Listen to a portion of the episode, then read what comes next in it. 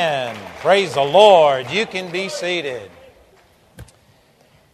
I started talking this week about taking the limits off of God. If you missed my service last night, I gave a little bit of history. This is not something that I got just to teach other people. This is something that God has spoken to me.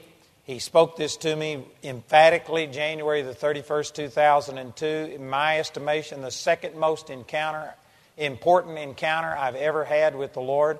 And since that time, everything in our ministry has increased at least fivefold, maybe six, ninefold, some things.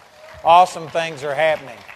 And so I'm, uh, the Lord has been speaking to me that it's time for me to go again and begin to start believing bigger. And last night I taught from Psalm 78 41 that we can limit God. It says in their heart they turned back and limited the Holy One of Israel. God doesn't sovereignly control what happens in your life. God has a plan for your life, but you have the control over whether what God wants to do in your life is going to happen. You have to cooperate with God. I also used Ephesians 3:20. It says, "Now unto him who is able to do exceeding abundantly above all we ask or think, according to the power that works in us." And that little phrase, according to the power that works in us, links God movement through you or in you to whether or not you have this power of faith working on the inside of you. So last night I was establishing that we can limit God by not believing big enough. We got a supernatural God who wants to do supernatural things, and most of us are not believing supernaturally. We are thinking small. We need to think big. This morning I began to talk about how that if you don't know God's will, then that is going to limit what God can do. And I took the example of Moses and David and Isaiah, or I don't think I used David this morning, but uh, the same thing is true of David based on 1 Samuel 13, 14. But, but Moses and Isaiah and Paul and Jeremiah and showed how that even before they were formed in their mother's womb, God called them and sanctified them and ordained them to be prophets. God is no respecter of persons. He has a plan for every person's life, and it's not up to you to pick and choose what you want to do and then ask God to bless it. Rather, we need to come and just throw ourselves completely before the Lord and say, God, here am I. What was your purpose? Why did you create me? What is all of the abilities and talents and the time that I'm alive and whether you're male or female and all of these things? What is your purpose for me? And you find out what God has called you to do and start doing it. And man, that is one of the keys to taking the limits off of God. You cannot reach your full potential you can never see everything happen in your life that you would desire to see happen unless you find out what God's purpose for your life is and then conform to it. And it's a process. It's not a one time thing, it's a process. God won't show you the whole thing all at one time. So that's what we've already covered. What I want to talk about tonight is another thing that hinders people from receiving and, and doing what God called them to do. And that's this is going to be an oversimplification. Some of you are going to think, well, it's got to be more complicated than that. But it's just fear. There is a fear, there's a natural resistance towards the unknown, a natural resistance towards change. You know, we say this a lot when it comes to our Bible school. We say, How many of you know that there's something more than what you're experiencing, that you aren't walking in everything that God has? And nearly every hand will go up. And then we'll say, Now, how many of you are willing to do something and to change? And not near as many hands go up. Most people know that there's more than what they're experiencing. They are praying for change, but they don't want to do anything differently. They're afraid to do something different.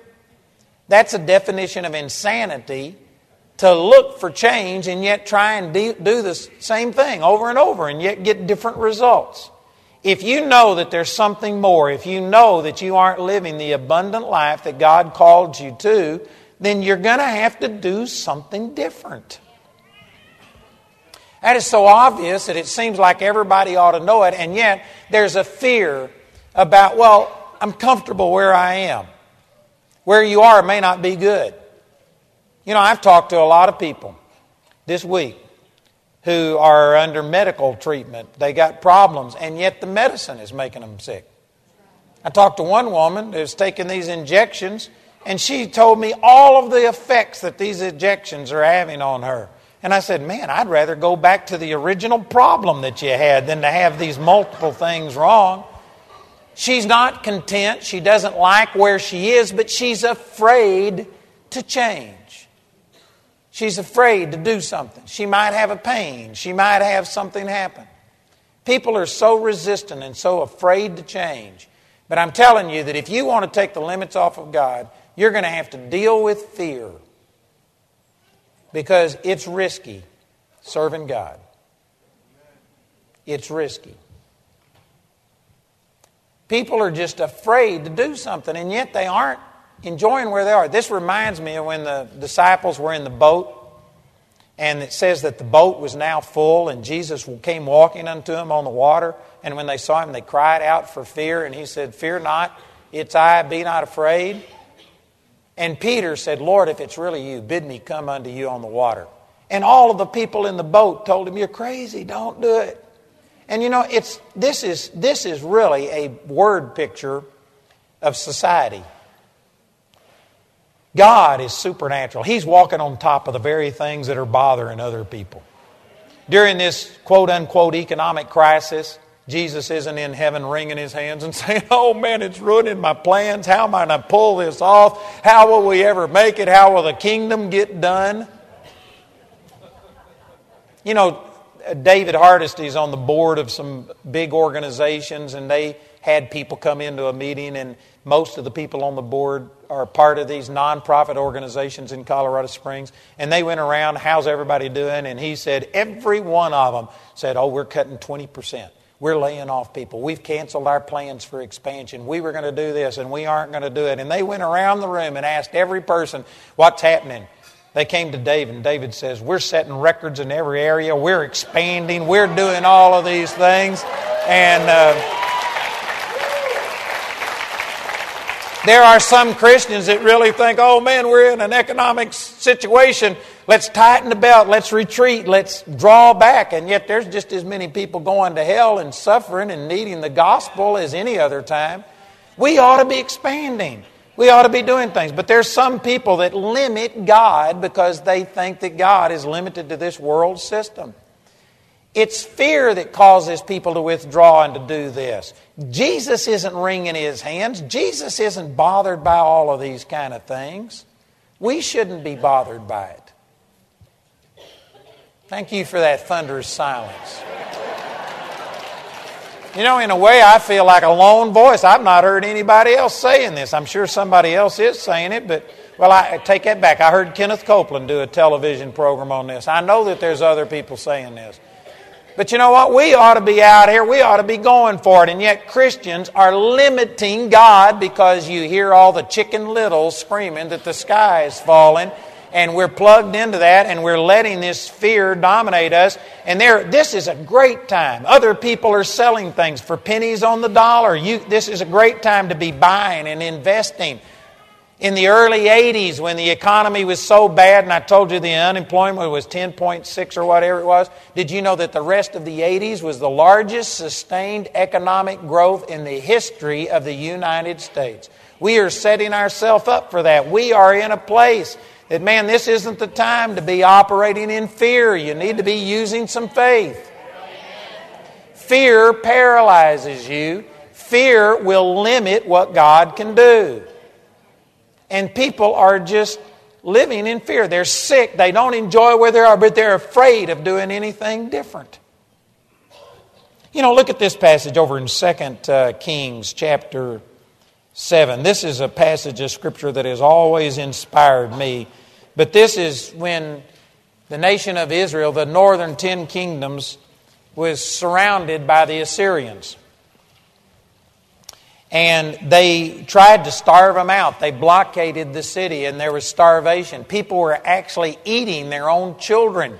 They were selling animal dung for large amounts of money. People were eating dung and paying big bucks to do it. They were starving. It was a terrible situation. And in the midst of this, there were two lepers that sat outside of the, or was it two or four lepers? Four lepers. And uh, let me just pick this up. This, the city was starving. People were eating their own children, eating animals' dung. And it says in verse 3 that there were four lepers, leprous men at the entering in of the gate, and they said one to another, Why sit we here until we die? Man, I like that. Why, what are we going to do? Just sit here until we die? We got to do something. If we don't do anything, we're going to die. There are some of you that know that if something doesn't change, you aren't going to make it. There's, no, there's not a hope of you living a victorious, joyful, fulfilled, complete life. You know that your life right now is not the way that it's supposed to be, and yet you're afraid to try anything different. That's what these lepers said. They said, Why are we sitting here until we die? How long are we going to do this until we die? It says, If we say we enter into the city, then the famine is in the city, and we shall die there. If we sit here, we shall die also. Now, therefore, come and let us uh, fall under the host of the Syrians. If they save us alive, we shall live, and if they kill us, we shall but die. I love that reasoning. I love it. Again, I go back to the guys in the boat, and Jesus comes walking on top of the very thing that had everybody else. It was killing them. They were drowning, and yet the people were saying, Peter, don't get out of the boat. What's the deal? There was as much water in the boat as there, you know, was outside. They were going down. They were going to drown if they stayed where they were. And yet I can guarantee you, all those guys in the boat were criticizing him. You're foolish to get out of the boat. But he was going to drown if he stayed in it. There was very little difference between being in the boat and out of the boat. They were both full of water. The boat was going down. It was the smartest thing he ever did to get out of the boat. You know what? You can't walk on the water if you don't get out of the boat. There's some of you that want to see miraculous things in your life, and yet you are so afraid to do anything that would put you in a position where you need a miracle. You're playing it too safe. You don't ever want there to be a bump in the road, and yet you're wanting a great testimony. That's not out. You have to have a test before you get the money. Amen. If you want a testimony, you're going to have to go through some things. You're going to have to get out of what's easy. These four lepers says, How long are we going to sit here? If we stay here, we die. If we go into the city, we die. Let's go out to the Syrians. The worst they can do is kill us. Some people would just be paralyzed by fear. We could die. They were dying already. It was just a matter of days until they were dead. There are some of you that are dying and don't know it. You're like the frog in the pan that the heat is just being turned up slowly and your whole life is wasting away. Some of you are 30, 40, 50, 60, 70 years old and your life still isn't fulfilled. You can't look back and say, I have run the race. I have finished my course. You don't have a confidence that you've done what God wants you to do. And yet you're afraid to change. What are you afraid of losing?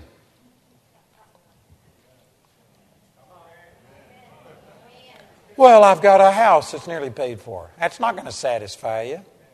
That's not changing anybody's life. Well, I got retirement benefits. Some of you aren't going to live long enough to retire. The stress you're under, and the grief and the sorrow is killing you. And you're planning for something that's never going to happen. Man, you need to make your life count. You need to realize what am I going to do? Just sit here until I die? You know, if you wouldn't recommend your life, if you aren't proud of what God, and I'm not saying proud in an arrogant sense, but thankful and appreciative and proud of what God has done in your life and the things that have happened, if you can't look and be pleased with your life and say, Thank you, Father, for a great life. Thank you for the way that things are going. If you can't do that with your life, then I'm telling you, you're dying. And how long are you going to stay there and be afraid to do something? You're dying. The worst that could happen is you die. We've had people before that wanted to come to Bible college and they said, but I'm just not making it. I'm barely able to live. I'm just one step from being away on, uh, living on the streets and being out on the streets, living under a bridge. What would happen if I come to Colorado Springs? Well, you know what? They aren't living. They aren't doing very good there, as far as I know. We have streets in Colorado Springs and bridges that they can sleep under there. What's the difference in being there out of the will of God and doing what God told you to do and come to Colorado Springs? You know, one of the greatest lessons that God ever taught me is in 1 Kings chapter 17, where it talks about Elijah. And Elijah delivered the word and told Ahab, There's not going to be rain or dew for years until I say so. That could have got him killed. They had killed all of the prophets of the Lord, and yet here he is going and speaking. He was bold. He delivered that word, and he didn't know what the results was going to be. After he delivered the word, not before it. God didn't tell him, all right, if you'll do this, then I'll protect you and things will work out. He just gave him a word, and Elijah was bold enough to act on it. After he gave the word, then the word of the Lord came unto him and said, Go to the brook Cherith, and because I have, past tense, commanded the ravens to feed thee there. And so he went. And you know how he knew the brook Cherith was miles long? How did he know exactly where to go? because God had already commanded the ravens. Ravens can fly faster than he could walk. And so one of the ways he even knew he was in the right place because God had already commanded the ravens, the supply was already there at the brook Cherith. But see, God sends your supply to where he told you to go, not to where you are. He said, I have commanded the ravens to feed thee there. If for some reason Elijah would have said, God, I can't go. It's too far. There's a drought on. I don't have enough provision. I'll dry, die along the way, or whatever his reason was. If he would have stayed there, he could have prayed, he could have fasted, he could have begged God, he could have interceded, he could have bound, loosed, he could have done all of this. And you know what? God was faithful. God was sending his supply, but it was there at the brook Cherith. It wasn't where he was. It's like a quarterback when he throws the ball. He doesn't throw it to where the receiver is, he throws it to where the receiver is going, and you got to be going to be able to receive and catch the ball. And if God has told you to do something else, there's people that are saying, Well, God, you give me the provision and then I'll go. No, the provision is there. I have commanded the ravens to feed you there. The reason some of you aren't seeing the provision of God in your life is because you aren't all there. You're here. You need to go there. You need to do what God told you to do. And people are always saying, well, I just don't know how I'd make it if I came to Colorado Springs. They aren't making it where they are, but they're afraid to try something different. We had one woman that said, I can't come, I got two dogs. And our Bible college director was very polite and said, As far as I know, they allowed dogs in Colorado. I just told her, I said, Kill them.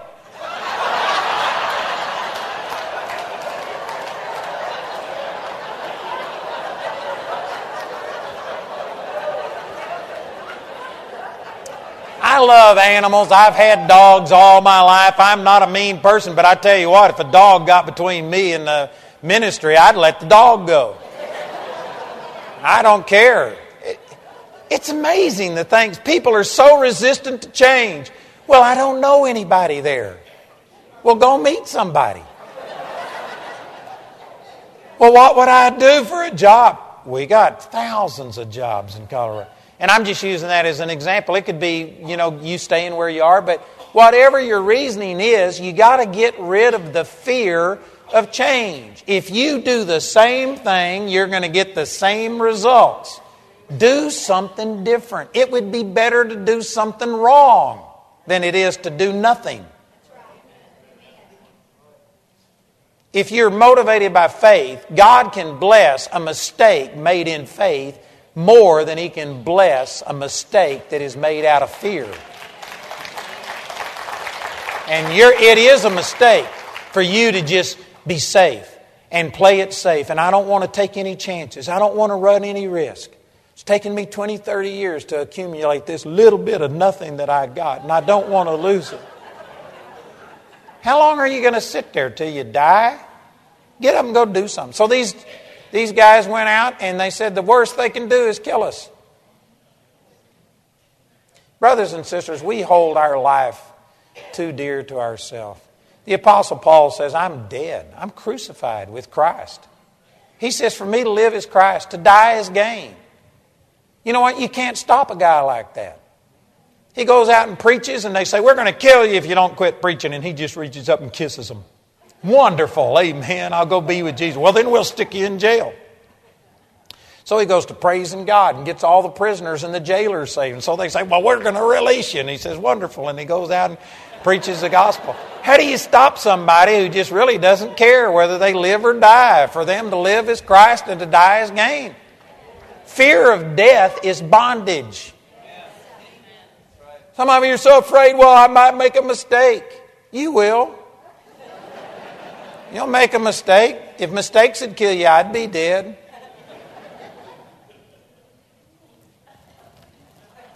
So they went out and they rose up in the twilight to go unto the camp of the Syrians. But when they came to the utmost part of the camp, of Syria, behold, there was no man there, for the Lord had made the host of the Syrians to hear a noise of chariots and a noise of horses, even the noise of a great host. And they said one to another, Lo, the king of Israel hath hired against us the kings of the Hittites and the kings of the Egyptians to come against us. And so, anyway, these Syrians fled and they left their food still there. The food was still cooking. They left all their gold, they left their raiments, they left their tents. They left everything. And all of a sudden, these guys who were outcast, lepers, had nothing, were starving to death, had no future, went out and became immensely rich. All of the spoils of the enemies were there, and they started eating and they started gathering up gold and garments, and then they said, you know what, we're doing the wrong thing. We got good tidings to tell. And they went back and told the city of Samaria what had happened, and they became the heroes outcast came, became heroes because they were willing to take a chance, because they were willing to change, because they were willing to say, What's the worst that could happen? They'd kill us. They did something. If they would have stayed there at the gate of the Samaria, that in, they would have died, the people in the city would have died, everything would have happened, they would have died. How long are you going to sit there and do nothing until you die? I can guarantee you when people come to the end of their life, I've never heard of anybody who says, I wished I'd have played it safer. I wished I hadn't have taken as many risks. I wished I hadn't have believed God. I wished I hadn't have trusted Him. I wished I'd have operated in more fear. I don't, I don't think anybody ever says that. When people come to the end of their life, they have regrets and saying, you know what? I wished I'd have gone for it. I wished I'd have believed God. I wished I'd have done something more with my life. That's the regrets that people have. Brothers and sisters, we don't need to wait until you're old and facing death and come to grips with the fact that, you know what, I haven't made my life count. If you want to take the limits off of God, you got to get rid of fear fear of change, fear of doing the unknown. People are sick and they don't like where they are, but they're afraid to step out and believe God. It's just the opposite with me. Man, I'd rather be out there on a limb trusting God than playing it safe. Amen. I had. It, it's an adrenaline rush, it'll get you excited. I remember when we moved from our little 14,600 square foot building into a 110,000 square foot building, that the whole payments on our first building were $2,900 a month. The utilities on our second building have turned out to be about eight or nine thousand dollars a month. I was told they were going to be sixteen thousand dollars a month. The utilities were going to be infinitely more than our whole payment on the old building. Our new payment was going to be, I forgot what, what that is, $22,000, $23,000 a month. And then the 30 something thousand dollars a month when I and we had paid off the other building, so I wasn't even making any of that. You know what? That was a little bit scary. But I loved it. I thought, this is awesome. I just like that kind of stuff. It's like, God, this is wonderful. You know what? I can stand being terrified. It kind of energizes me, but I just, I get bored when everything's normal. I like excitement. I like to be doing something. I like to see something that's taking your faith and you can get addicted to it. You can get addicted to seeing the miraculous. You know what? It's risky to tell somebody, get out of a wheelchair and grab them and lift them up, but it's exciting too.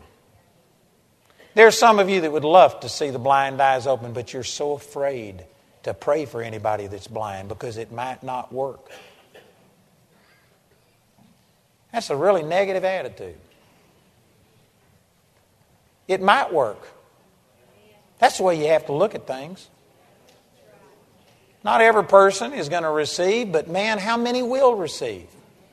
You got to look at the ones that will receive. You need to get the attitude that if you pray for somebody and if they fall over dead, just step over them and say, Next. Amen.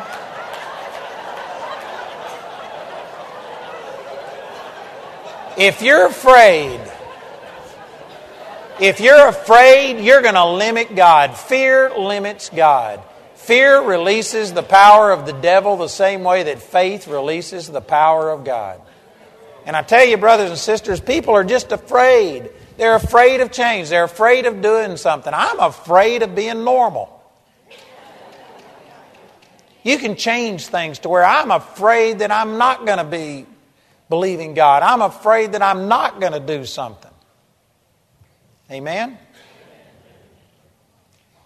So there's a, there's a fear of change. People are just afraid. They don't want to change. If you don't change, you aren't going to get any different results. And there's also a fear of persecution. And there's some of you, I can guarantee you that if you were to have all of the restrictions removed, you know, you have, you may not understand the end results, but you know some steps, some directions that God wants you to start moving. There's something that He wants you to do. There's something in your heart that you would like to do, but you're afraid of what somebody's going to say. And you know, this, this sounds strange, but we held marriage seminars and we had people fill out questionnaires, and I've dealt with a lot of people, and I've found this to be true. This is not just an opinion, I've proven it to be true.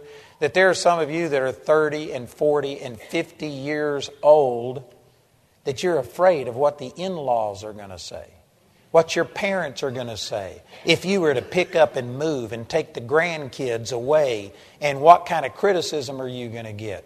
and what your family members going to say. And everybody has lived right there their whole life, and you would be breaking up the family. And just criticism like that. There's people that let the fear of what other people have to say limit what God can speak to you.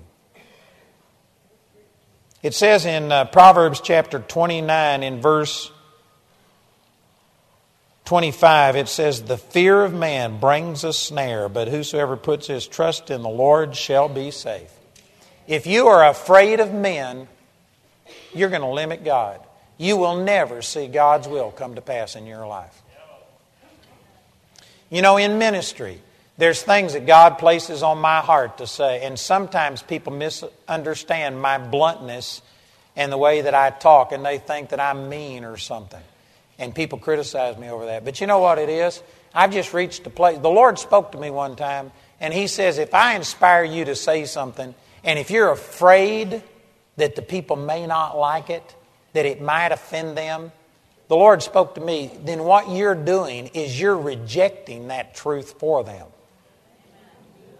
You aren't even giving that person the opportunity to reject the truth on their own. You have judged them unworthy that they aren't going to accept it. So you rejected it and held it back and didn't tell them the truth that's going to set them free.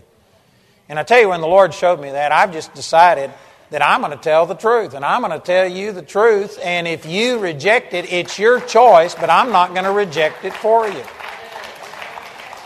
Ministers are often afraid to say what's really in their heart.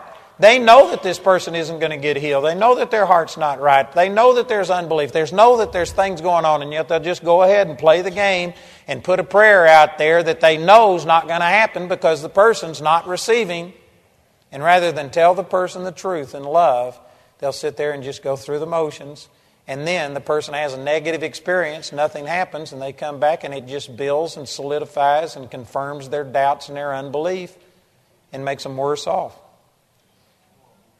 You need to get to the point you tell people the truth. If you come to me and say, Does this dress make me look fat? I'll tell you, amen.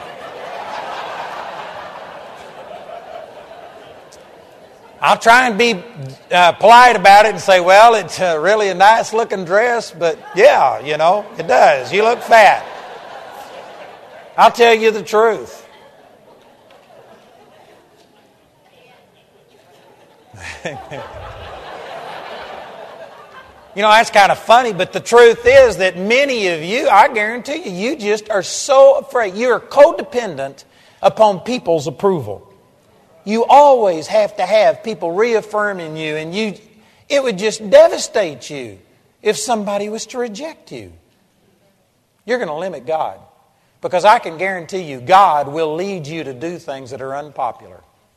The Bible says in 2 Timothy chapter 3, verse 12, Paul spoke and he said, Yea, all of those who live godly in Christ Jesus shall suffer persecution. If you are living godly, you will be persecuted. The only persons who are not persecuted are ungodly people, not like God people. If you're going to be like God, God is going to lead you contrary. While everybody else is wailing and talking about, oh, we're in a recession and it's worse since the Great Depression, and they're just saying things that aren't true and, and repeating the mantra that is being spoken and overstating and amplifying, exaggerating, lying about things. And if you stand up and tell them the truth, I guarantee you, you're going to be unpopular.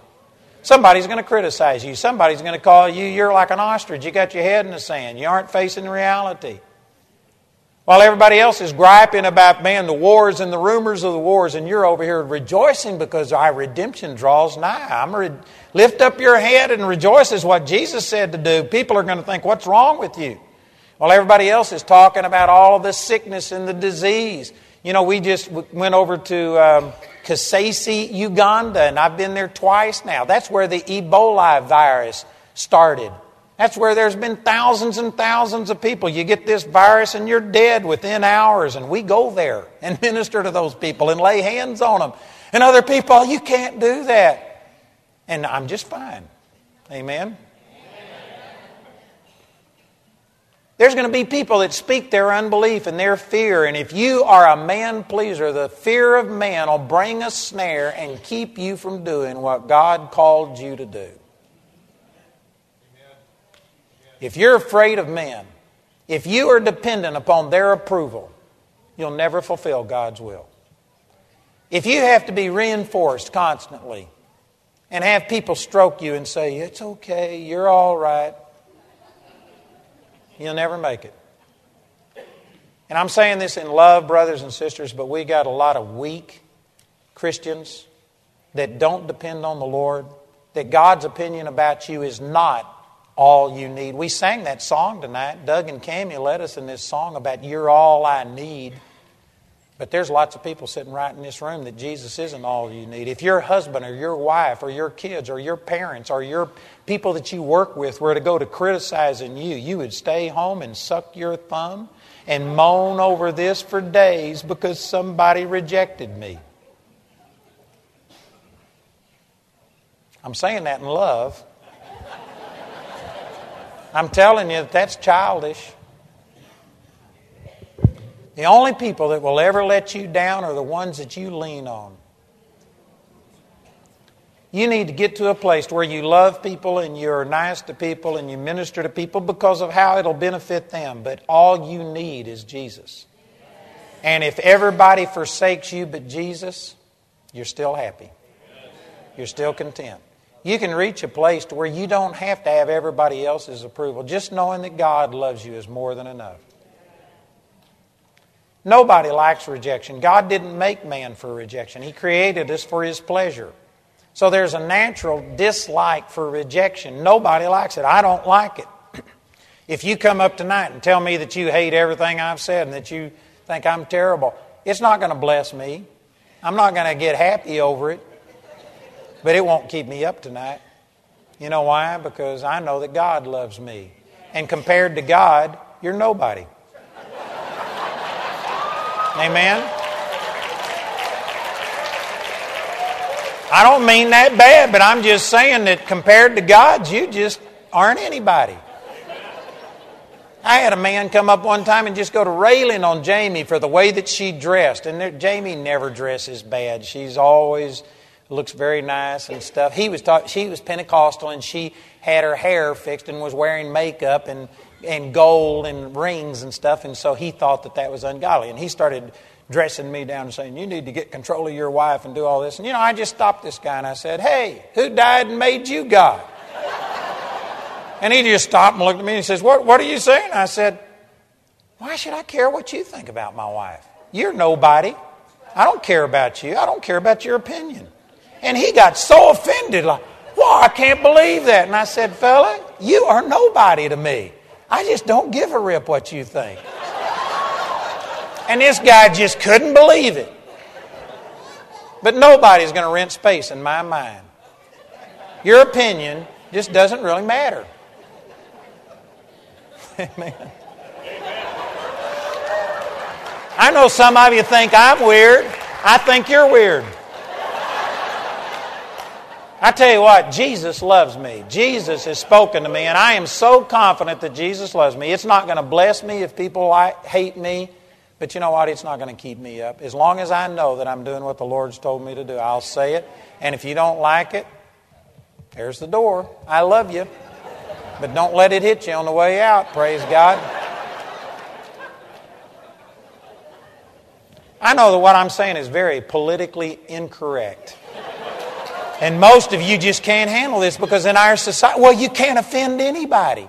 Jesus, his disciples came to him, Master, don't you know that the Pharisees were offended? And he says, Let them be offended. Man, they're the blind leading the blind. If the blind lead the blind, they're both going to fall into the ditch. He, he told a group of people one time, unless you eat my flesh and drink my blood, you have no life in you. And they thought, he's speaking of cannibalism. And they said, How can we eat your flesh and drink your blood? And he says, He didn't say, Oh, well, you misunderstood. Let me explain. Let me make sure that nobody takes offense. He didn't care. He says, Again, I say unto you, unless you eat my flesh and drink my blood, you have no life in you. He didn't explain himself, he made it worse. And his disciples says, "Man, they thought you were talking of cannibalism." And he says, "If they weren't planted by my Father, they'd have been plucked up anyway." He says, "Let them leave them alone." They came and said, "Nothing no prophet arises out of Nazareth. The Bible prophesied that Jesus would come out of Bethlehem." Jesus was born in Bethlehem. He could have explained that. He could have told them, now look, my parents were in that taxing and we were there. And you remember when Herod went to kill all of the infants, we fled into Egypt and then we moved to Nazareth. But I was born. He could have explained that. He could have answered their questions. He could have come down. Jesus never offered any explanation of anything. We are so fearful of people. We are so fearful of what people have to say. We have to have everybody's approval. I'm not saying that you don't love people. I love people. I love people enough that I'm going to tell them the truth. The Bible says in Proverbs chapter 18, You shall not hate your neighbor in your heart, but you shall tell him the truth. If you are not telling your neighbor the truth because you're afraid that they're going to criticize you, somebody's going to say something about you, the truth is you love yourself more than you love them. You should love other people enough to tell them the truth. Do it in love. Be tactful. You can be more tactful than I am. You can be nicer than I am. But you need to tell people the truth. You need to speak the truth. And you need to get to a place where you aren't afraid to tell people what the truth is. Amen. I'm telling you, brothers and sisters, there's some of you that know the truth. There's some of you that work in a situation that your opinion is better than other people's opinion. You're born again.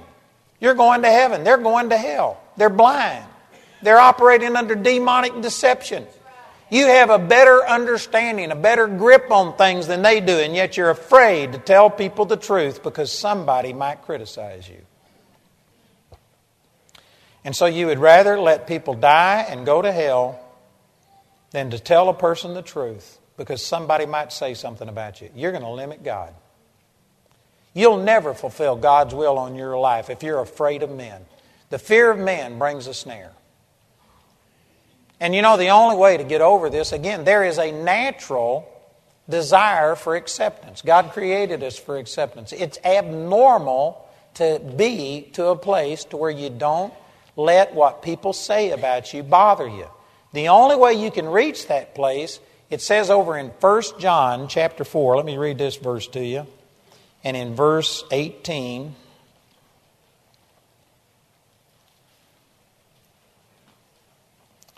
First John chapter 4 and verse 18 it says there is no fear in love but perfect love cast out fear because fear hath torment he that fears is not made perfect in love the antidote to this it's not like you can just sit there and become so hardened that you don't care what anybody else thinks. There, there would be something wrong with you if a person can insult you and it doesn't uh, affect you in some way.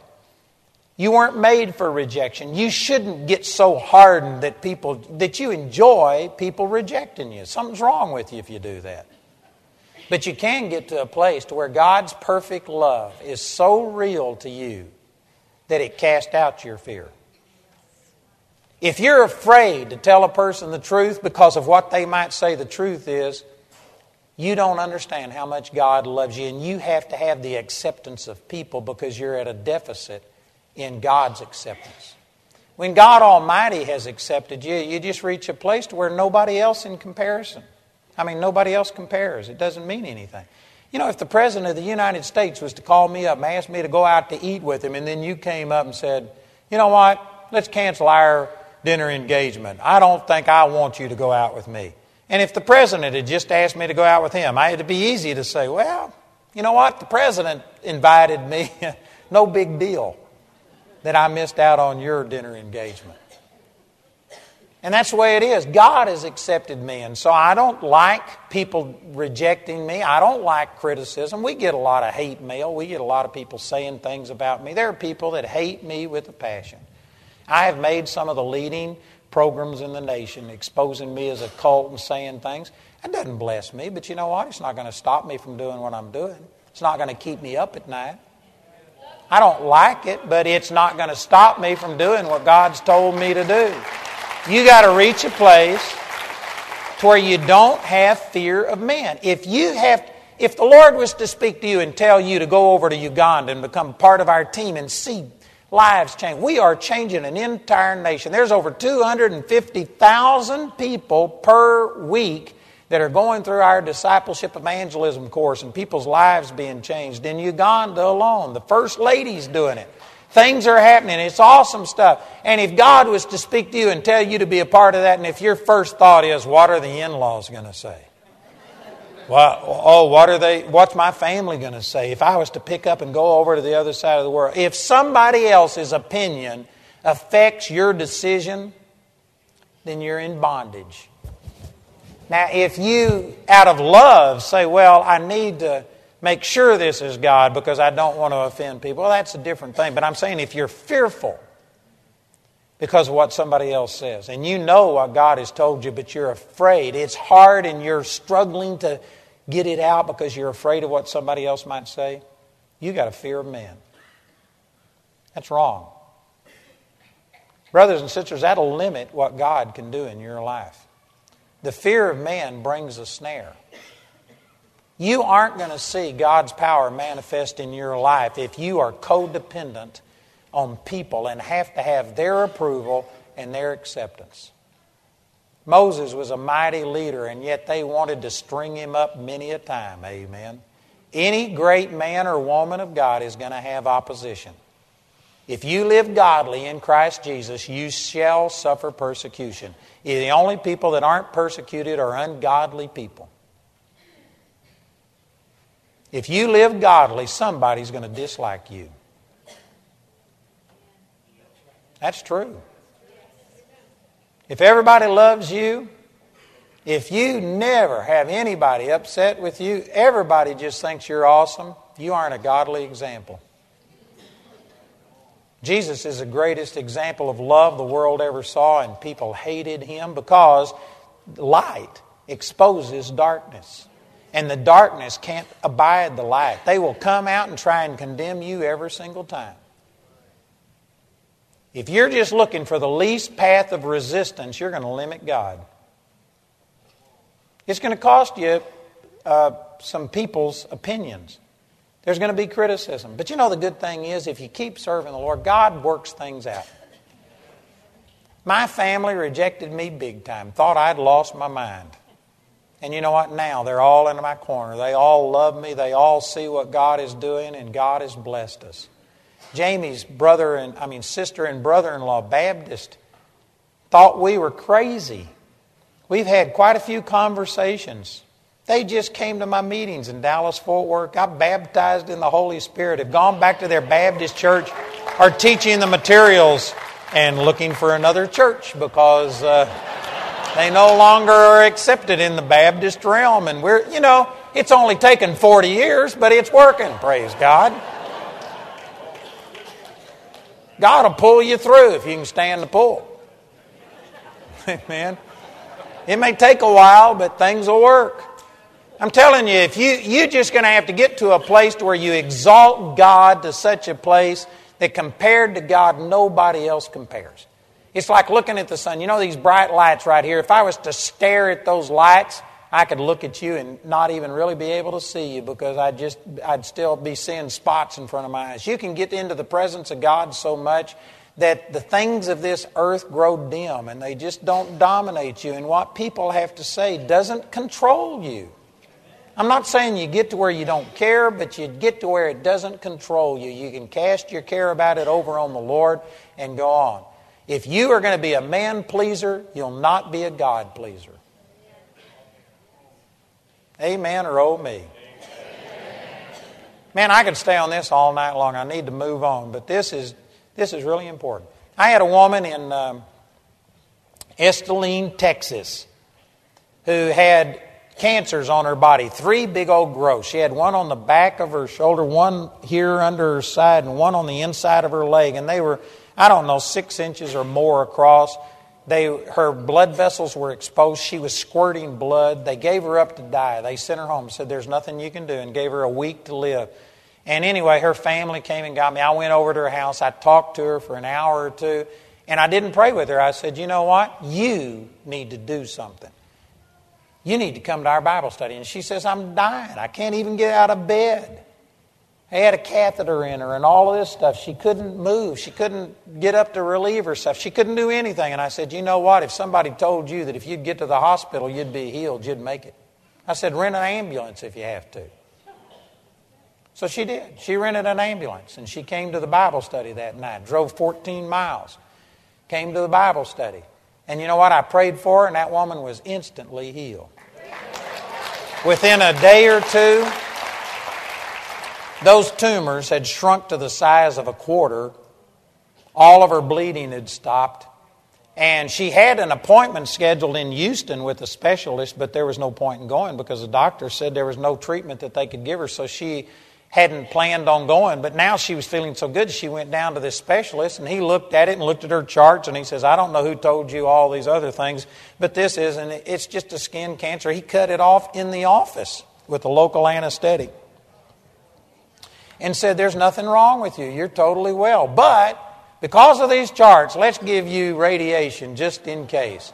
So he put her through radiation. She nearly died. She was in intensive care for two weeks and when she got out of intensive care and came home, I went over and saw her and I said, You know God healed you. And she says, I know it was God. It wasn't any radiation. It wasn't them cutting this off. It wasn't a misdiagnosis. She said, God healed me. And I said, Well, then why would you take these treatments? That'll kill a well person. And she says, I know it, but my family. They don't understand healing and they just feel like I would be foolish. And people at my church think I ought to do everything the doctors say. And, and, I, and I said, But you've got an allergic reaction to this. It nearly killed you. You were in intensive care for two weeks. And she says, But I just don't want to disappoint people. And anyway, that woman went back for the second round of her treatments and she died from it. And her family thought, well, God didn't heal. That woman was healed. It was that chemotherapy that killed her. And you know how that happened? Because she was afraid of what people had to say. So she wouldn't stand because she didn't want to disappoint people.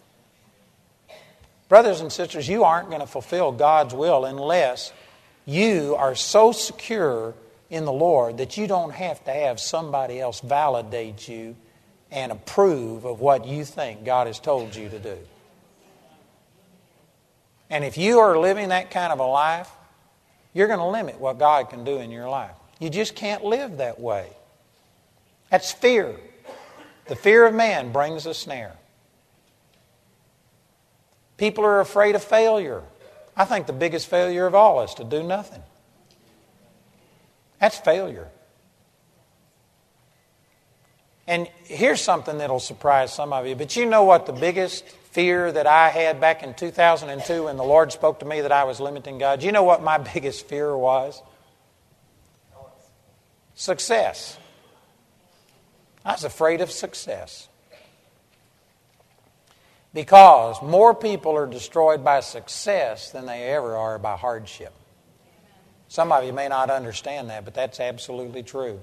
I could give you hundreds of people that I've personally known who started out fine.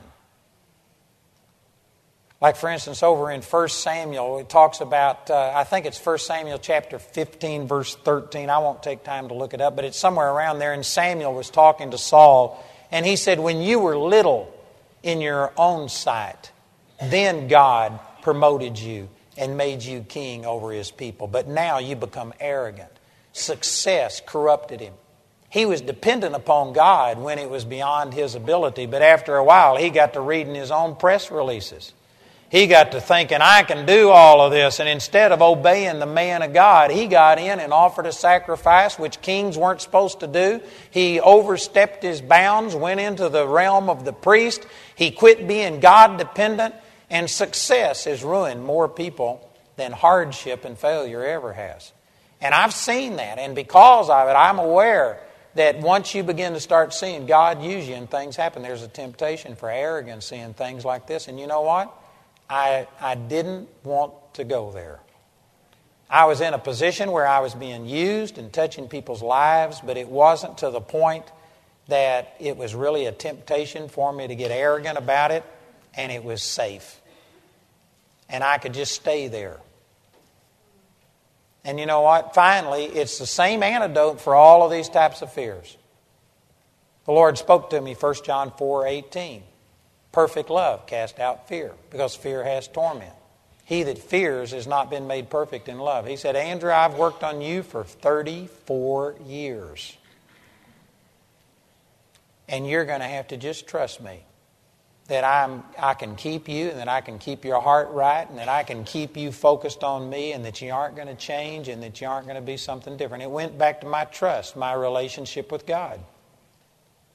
Perfect love is the way that I dealt with that. There are some people that honestly, they're, they're afraid of success. It's easier to work for somebody, let them bear all of the problems, than you to go out and start your own business and run the risk of failure and take that responsibility. It's easier to sit there and just punch a card at a job that you hate. But yet you're guaranteed to get your paycheck, and you're guaranteed as long as you don't do something major wrong that they'll keep you on and that you'll get your benefits and that you can just live a mediocre life and die and leave, and you, you've played it too safe. There are some people that are afraid of success.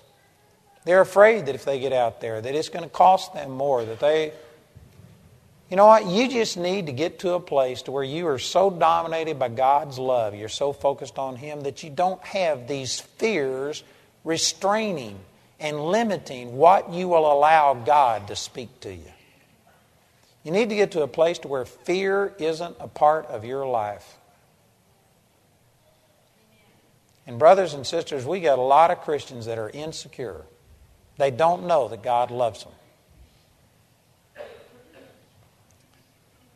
You need to reach a place. David said this. He said, Though the mountains be removed and be cast into the midst of the sea, You know, people today, here's another little pet peeve with me. People talk about global warming, and the seas are rising one inch over the next decade. Think of what would happen if all of the mountains were removed and put into the sea. It'd be more than an inch. It'd be a tidal wave. Plus, there wouldn't be any mountains to stop them. If all the mountains were removed from the land and put into the sea, the seas would rise. All of the land on the face of the earth would be gone. And David said, If all of the mountains are removed and cast into the sea, yet will I not fear. That wasn't just symbolism, that wasn't a hyperbole. He was saying that, man, my faith in God is more real to me than this whole world. And people are just falling apart like a $2 suitcase because of global warming. We just happen to have one of the coldest winters that anybody has ever gone through. And it's amazing to me that the global warming people see say that proves global warming.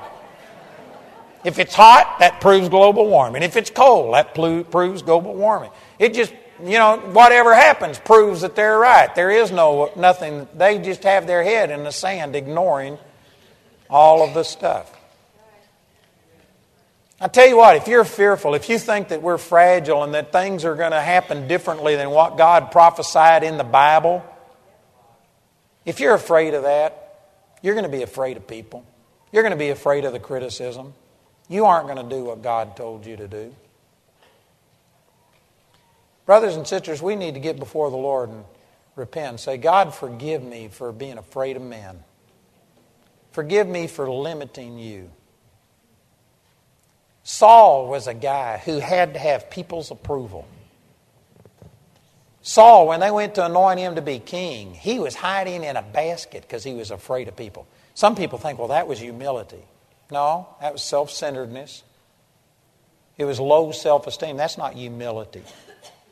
That's selfishness. Actually, people who, with low self esteem who are timid and shy are very prideful people. They are focused on themselves. People who have to have everybody else accept them are super prideful people, super selfish people, focused on themselves. You know what a truly humble person is? Is a person who won't go above what God says about them, nor will they go below. They don't have a bad attitude about themselves. They just are objective. They love God. And if God tells them you're a jerk, they, they'll accept it and change. If God tells them you're a blessing and I love you, they'll say thank you rather than say, oh no, you couldn't love me. A truly humble person is a person that just doesn't have a problem. They'll accept criticism or praise or whatever. Sometimes you hear people, I've had people come up before to ministers and they'll say, Oh, thank you for healing me. And of course, it's not the minister that healed you. And I've had some ministers that when they do that, it's just nearly like, Oh, no, no, don't give me any glory. No, not for me. And they just go out of their way over the top. Oh, it's not me, it's not me. You know, this friend of mine, Dave Wells, tells a story about being over in Africa and he saw some miracles of healings happen. And the next day he was walking down the road and uh, the people came up and wanted to touch him. And his first thought was, No, no, it's not me, it's Jesus. And the Lord stopped him and said, Dave, says, What would you have thought when I rode that little donkey into Jerusalem and they were throwing their coats on the floor, on the ground, and palm branches and they were saying, Hosanna, glory to God. What would you have thought if the donkey would have said, It's not me, it's not me, it's not me? says nobody thought it was the donkey, but the donkey. Nobody thinks it's you. They are trying to reach out to the person who lives on the inside of you. The people, you know, if somebody comes up to me and says, Oh, thank you for healing me, I can translate that. I know that they, I know it's not me that healed them. They know it's not me that healed them. And I just say, Well, praise God. And go on. That's a humble response. But to say, Oh, it's not me, it's not me. That just shows your own arrogance and your own insecurity. Amen? Some people think Saul was very humble. No, he was self centered. He was insecure. He had low self esteem. He was so dependent upon people's approval. He was afraid that they would make him king and he would fail, and he was afraid that he would disappoint people. That's the reason he hid himself. But then after he became king and he beat uh, Nahash, and all of a sudden everybody came and were singing his praises, he got into it. And he got swelled up with pride. And when David went out and killed Goliath, and they sang, Saul has slain his thousands, but David his ten thousands, it says in uh, 1 Samuel chapter 18 that from that day forward, Saul envied David and sought to destroy him. All of his problems came because he wanted the acclaim of people. And when somebody else started getting the recognition that he thought was supposed to come towards him, he went to trying to kill him. And he became insecure. And he did things. And he told Samuel told him, Wait, and I'll come and offer a sacrifice. And he says, I couldn't wait because the people were scattered. What would the people think? So he did something that he knew he wasn't supposed to do, and Samuel rebuked him for it and said, Because you've done this thing, God has taken the kingdom from you and given it to a neighbor who's better than you. And he turned to walk away, and Saul fell down on the ground and grabbed his uh, robe, and when he did, it tore. And Samuel turned around and he says, God has rent the kingdom out of your hand because of this. And so here's Saul, who had been rejected by God basically taken the kingdom away, lost the favor of God, the anointing of God was off of him. His whole life was in shambles. And Samuel turned around to walk away, and Saul said, It doesn't matter, but just turn and honor me in front of the people. God had rejected him. God had turned from him, and he didn't care about that. All he cared about was just honor me in front of the people. Don't make me look bad. Come and offer a sacrifice with me. And Samuel, because of that, was in torment his entire life. David, in contrast to that, when his own son rose up against him and tried to take over the kingdom, they started to bring the Ark of the Covenant out of the city of Jerusalem as he was fleeing for his life because the Ark of the Covenant was a symbol of God being with them. And David told them, Take the ark back to its place. And they said, But, you know, that's the blessing of God. And he says, If God is pleased to bring me back, I'll come back to the ark and if God is through with me, let him do with me as seems fit. That's secure. That's the reason that David was a man after God's own heart. He didn't do everything right. He committed adultery and murdered to cover up his adultery. But you know what? He loved God. He was secure in God. He didn't do it perfectly. Matter of fact, you know, his the very failure with David is over in 2 Samuel chapter 11. It says, At the time that kings go forth to battle, David stayed in Jerusalem. And he rose up off of his bed at eventime. That means he was just getting out of bed when everybody else was going to bed. You know what that means? He was bored. He wasn't doing what he was anointed to do. He wasn't going out to battle. He was so prosperous that he was staying at home and he sent Joab out to fight his battles. And so he was staying home, sleeping all day and prowling at night. Prosperity lulled him into a position of false security. But when he finally came to himself, man, he said, if God is pleased, he'll bring me back to the ark. But he says, I, if whatever God wants is fine. That's a person whose commitment is to God. And he prospered whereas Saul didn't. Saul was tormented, David prospered. Here we are, still talking about the sure mercies of David. And every person in here has read the writings of David, and God has spoken to you and inspired you through it because this man, he went against the grain, and people criticized him, and yet he did what God told him to do. I'm telling you, if you're going to take the limits off of God, if you're going to see success in your life, you're going to have to get to where God's opinion about you is worth a million people's opinion. You're going to have to get to a place to where I don't care what people have to say. I am not going to listen to men. The fear of man brings a snare. And you're going to have to get to where God is absolutely first in your life. And, brothers and sisters, I'm saying this in love, but most Christians aren't at that place. Most Christians you're just, you honestly are more dominated by what you see, taste, hear, smell, and feel, people in physical bodies, than you are God who cannot be seen. And you're going to have to turn that around. You're going to have to get to a place to where God is more real to you. His opinion cares more, you care more about that. It carries more weight with you than anybody or anything else. And if you don't do that, you're going to limit God. You'll have boundaries to what you will do or won't do because the fear of man will stop you and keep you from going forward. But God has a plan for every person here, and for you to fulfill that plan, you're going to have to get to that place to where God, I'll go anywhere, I'll do anything, I'll say anything, whatever you tell me to do. And if you'll do that, I guarantee you, it'll just loose the power of God in your life. God is looking for somebody who will represent Him that way, who will say the truth and not care what somebody has to say about it. Why are we so afraid of people? Well, I'd lose all my friends. If they'd reject you because you love God and you obey God, they aren't your friend anyway.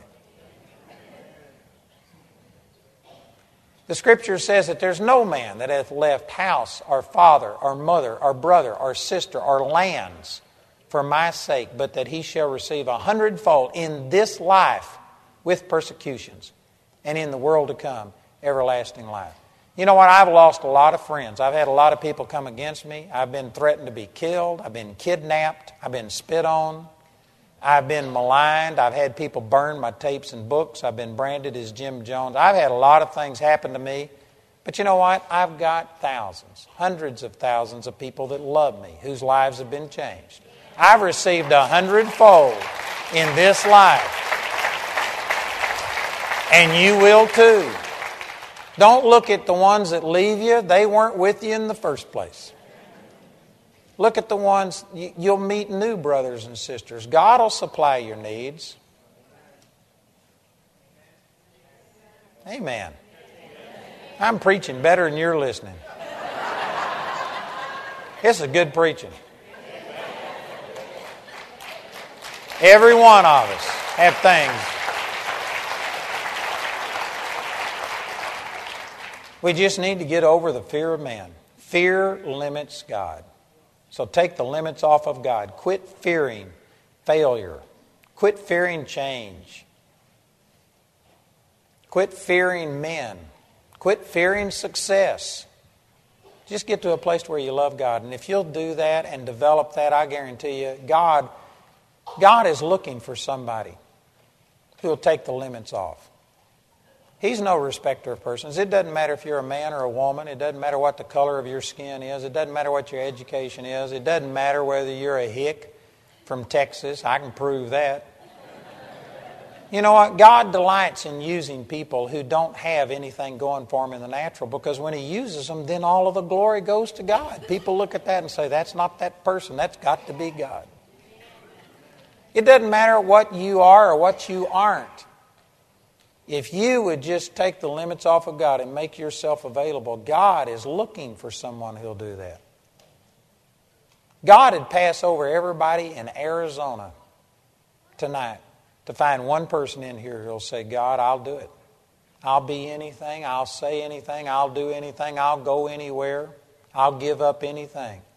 If you really mean that, God would move in your life in such a supernatural way that I guarantee you, you would be transformed. I believe that with no reservations. You know, we see people come into our Bible college, and it's not like we get all of the brightest and the best, and I mean, they're all just top quality people. We have people come in that are broken and are hurt and problems, and their life is just totally screwed up. And yet, they sit under the Word. They start hearing this. They start developing. And we see people come in broken and just destroyed and leave powerful. And it happens over and over and over. We've seen it thousands of people. It happens. It reminds me of, I think it's the bees that you can take just a regular worker bee, but if you feed it that royal jelly, they turn from a worker bee into the queen. It just depends on what you're fed. We see people come in that are mediocre and average in every way, and we feed them the Word of God, and they leave these powerful people that are going out and changing the world. I don't believe God is a respecter of persons. I don't believe that you have to be the sharpest knife in the drawer to have God use you. But if you just make yourself available and if you would yield yourself to God and allow these things to start working, you know what? The Word of God will just transform you The Lord is looking for people that He can use and that He can flow through. And your response ought to be God, look no further. Here I am. God, you don't have to go anywhere else. Stop right here. And if you're willing to do that, God will move in your life big time. Amen.